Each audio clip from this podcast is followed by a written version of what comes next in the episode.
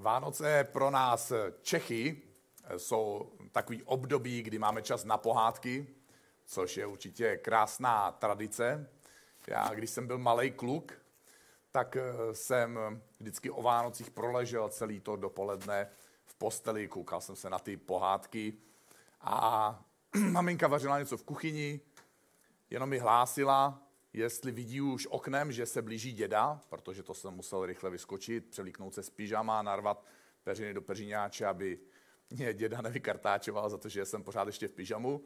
A potom přišel, sednul si vedle mě, celý dopoledne jsme seděli vedle sebe a koukali jsme se na ty pohádky a můj svět byl prostě v tu chvíli dokonalý a nic mi nechybělo. A my milujeme pohádky, pravděpodobně proto, že k tomu máme dva důvody. Ten svět v těch pohádkách je jednoduchý, dobro je dobro, zlo je zlo.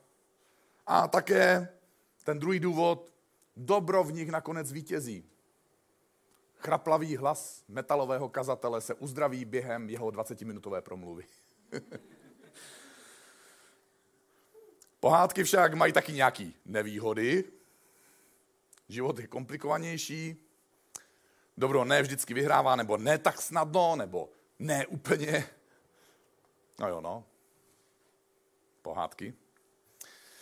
A my si tak trochu přejeme, aby se nám ten pohádkový příběh stal a tak trochu se bojíme, že je to naivní představa. A navíc k tomu, v tomhle období jsou tady Vánoce příběh o příchodu Ježíše Krista.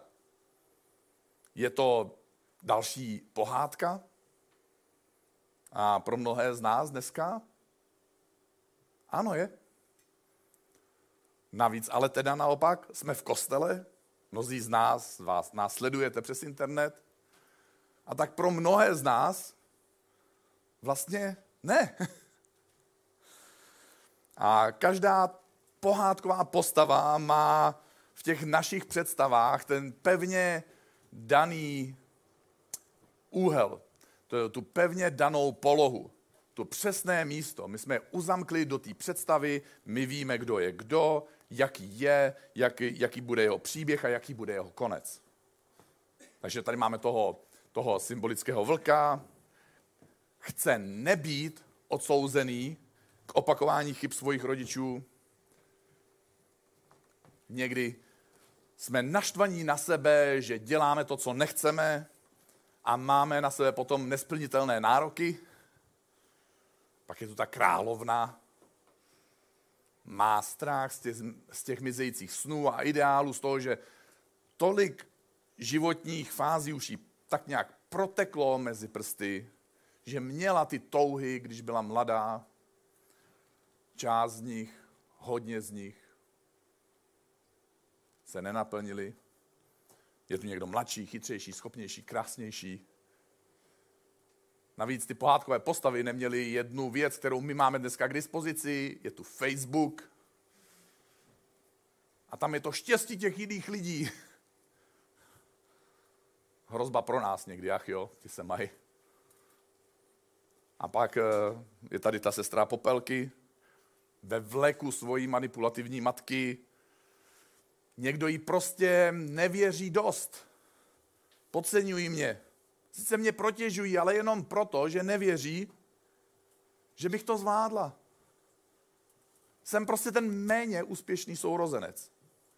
A každá pohádková postava je uzamčená v tom svém archetypu, který je předem daný a přeje si nějaké svoje osvobození.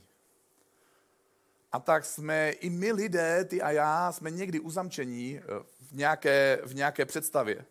Lidé kolem nás nám dali nálepku. Někdy to byli naši rodiče, někdy to byli naši kamarádi, někdy jsou to naši kolegové, někdy super, jsme dobří, dali jsme si ji sami ještě. Také jsme uzamkli Boha do jakéhosi archetypu, do jakési předsudečné představy. Bůh je zlý děda. Bůh je přísný, Boha nejde poznat. Bůh je víc. Pohádka, ne skutečnost. Někdyž bylo 17 a uvěřil jsem v Ježíše Krista a oznámil jsem to svojí rodině. Já jsem nejmladší ze tří bratrů, takže všichni řekli, jo, dobrý, je ti 17, v pohodě, z toho vyrosteš. Mysleli si, že to je taková moje pubertální pohádka, poslední záchvěv v dětství. A na rozdíl od těch pohádkových postav, kterým jejich osud v pohádce zůstává, nám Bůh nabízí jakousi novou šanci. A pradávný prorok Micháš v Biblii o Bohu napsal. Bože, kdo je Bůh jako ty? Kdo odpouští viny a hřích promíjí? Ty nezůstáváš rozněvaný navždycky, neboť jsi cestu lásky oblíbil.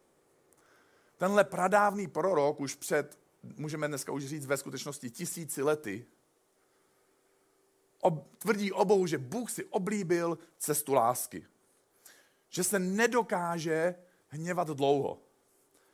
A že nám nabízí novou šanci. Neznamená to, že by Boha naše činy nezarmoutili, ale znamená to, že navzdory tomu, že některé naše činy Boha opravdu zarmucují, on si nemůže pomoct a odkládá tuhle bolest, kterou prožil s námi, tuhle bolestnou zkušenost a chce s námi znovu navázat kontakt. Není to však pohádka, není to ten hollywoodský filmový příběh s tím happy endem, protože tak, jak my se bojíme, že pohádky se v životě nestávají realitou, ani Ježíš nezažil pohádkový příběh s hollywoodským koncem. Ježíš se narodí dívce, která není plnoletá, nenarodí se v žádném luxusu, narodí se na slámě, někteří budou tvrdit, že na seně, sláma, seno, můžete se pohádat, jo? Roušky, neroušky, jo? Vždycky se najde nějaký důvod. Jeho narození je poznamenáno vyvražděním jeho vrstevníků. Je to tehdejší genocida krvavého rozměru. Několik týdnů po narození se stává uprchlíkem. Jeho rodiče ho odnáší do bezpečí do jiné země, do Egypta a až po dlouhé době se vrátí do svojí rodné země. A je tady ten velký Bůh, ta velká autorita, ta osobnost, kterou my lidé si tak moc nejsme jistí, že ji raději uzamykáme do archetypu s nálepkou energie. A tenhle velký Bůh sestupuje z toho svého nebe, z té svojí jiné dimenze, ať už to znamená cokoliv, do toho našeho světa, do toho našeho života a žije v tom našem nepohádkovém, nehollywoodském světě. Tohle mi hodně připomněl příběh jedné policistky jménem Precious Corn Jones Indianapolis ve Spojených státech. Ona v září roku 2016 reagovala na výzvu, kdo bude dobrovolníkem v místní škole a pomůže učitelkám uvést prvňáčky do školy v jejich první školní den. Ten den dorazil prvně do školy také jeden malý chlapec s maminkou a když pustil tu maminčinu ruku a prošel dveřmi té školy, tak se rozplakal a lehl si na zem. Ta seržantka sama je maminkou a spojila se očima, pohledem s tou maminkou malého chlapce, jakýmsi gestem ji uklidnila na dálku a přistoupila k tomu chlapci a lehla si na podlahu vedle něj. A jak tam s ním ležela, tak se s ním začala bavit. Dodala mu odvahu a po nějaké chvíli ten chlapec přestal plakat, postavil se na nohy a jistým krokem pokračoval dál do svojí třídy. A ta seržantka později při rozhovoru novinářům řekla, i děti mají občas těžký den. Neměli bychom očekávat, že z nich budou malí roboti a že budou dělat vše přesně, jak jim řekneme. A když se dál té seržantky zeptali, co by si přála, tak odpověděla. Přeji si, aby lidé byli trpělivější, aby se lidé občas dokázali na okamžik zastavit a projevit druhým lásku nějakým způsobem. Bůh vidí naše přání. Bůh vidí tvoje přání, Bůh vidí moje přání.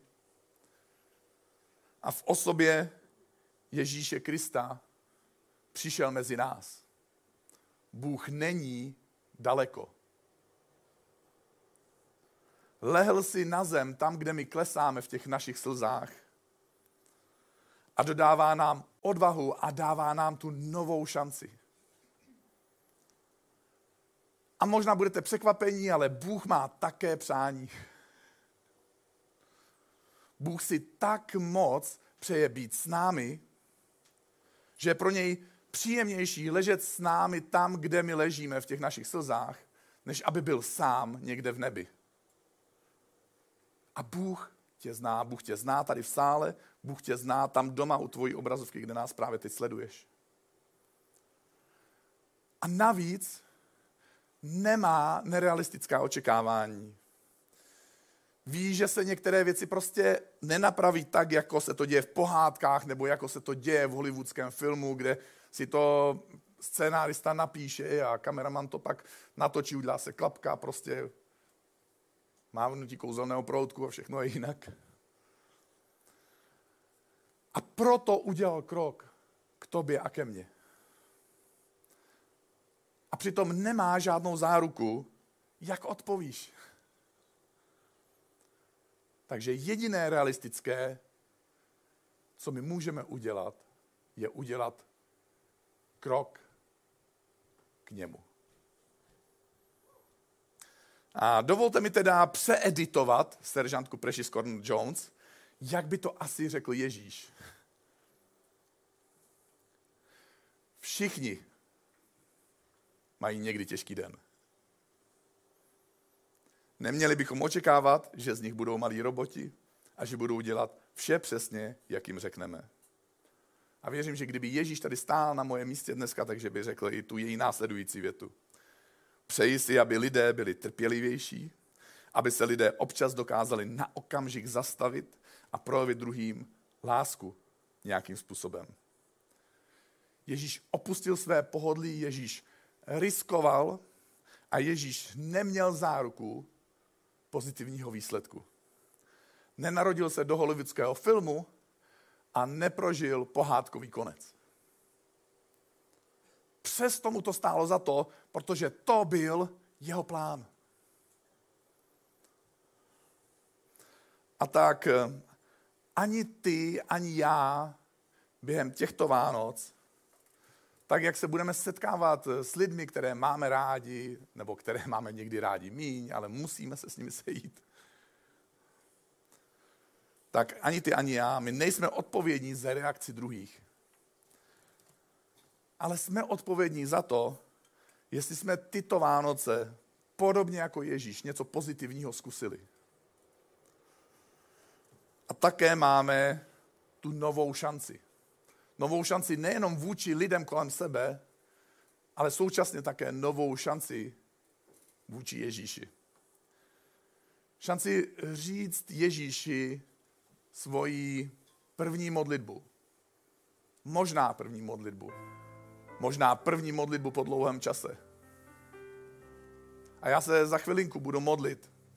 A jak jsi tady v sále nebo následuješ na internetu, bych ti rád během té modlitby dal příležitost, protože se budu modlit za každého z nás. Ale v určité části té modlitby řeknu slova, kdy chci dát tobě a sobě příležitost říct, Ježíši, dávám ti svůj život. Děkuji ti, že jsi udělal ten krok ke mně bez záruk a bez jistoty, jak já odpovím. A pokud budeš chtít, tak můžeš si tu modlitbu opakovat pro sebe, nebo si ji přeformulovat vlastním způsobem, nechávám to na tobě. Ale jestli u sebe doma nebo tady v sále chceš, tak tě poprosím, zkus teďka zastavit ten svůj vnitřní svět, ty svoje strachy, obavy, bolesti, ambice, plány, touhy. A pojď se se mnou modlit. Bože, dnešní večer, tak jak jsme tady v tomhle sále a tak jak jsme u sebe doma. Já se modlím za každého člověka, který nás sleduje fyzicky nebo online. Modlím se, aby jsme mohli tyhle Vánoce zažít něco unikátního. Tvůj osobní dotek. Kdy si budeme moct uvědomit, že jsi jako ten velký Bůh, který opustil to svoje velké místo a navzdory tvojí veliké autoritě si přišel sem na zem a lehnul si vedle nás.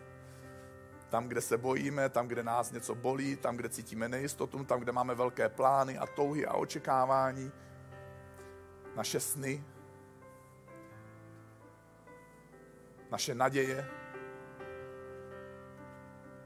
A tam, kde ležíme, ty jsi s náma. A tak Ježíši, dneska večer ti chci říct, děkuji ti, že jsi přišel.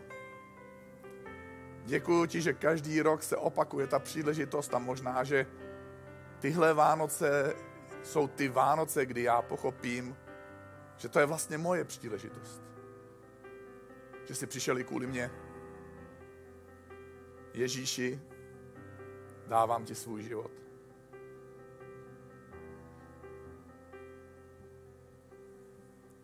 A každý, kdo si tohle přeje, tak se mnou teďka může říct Amen.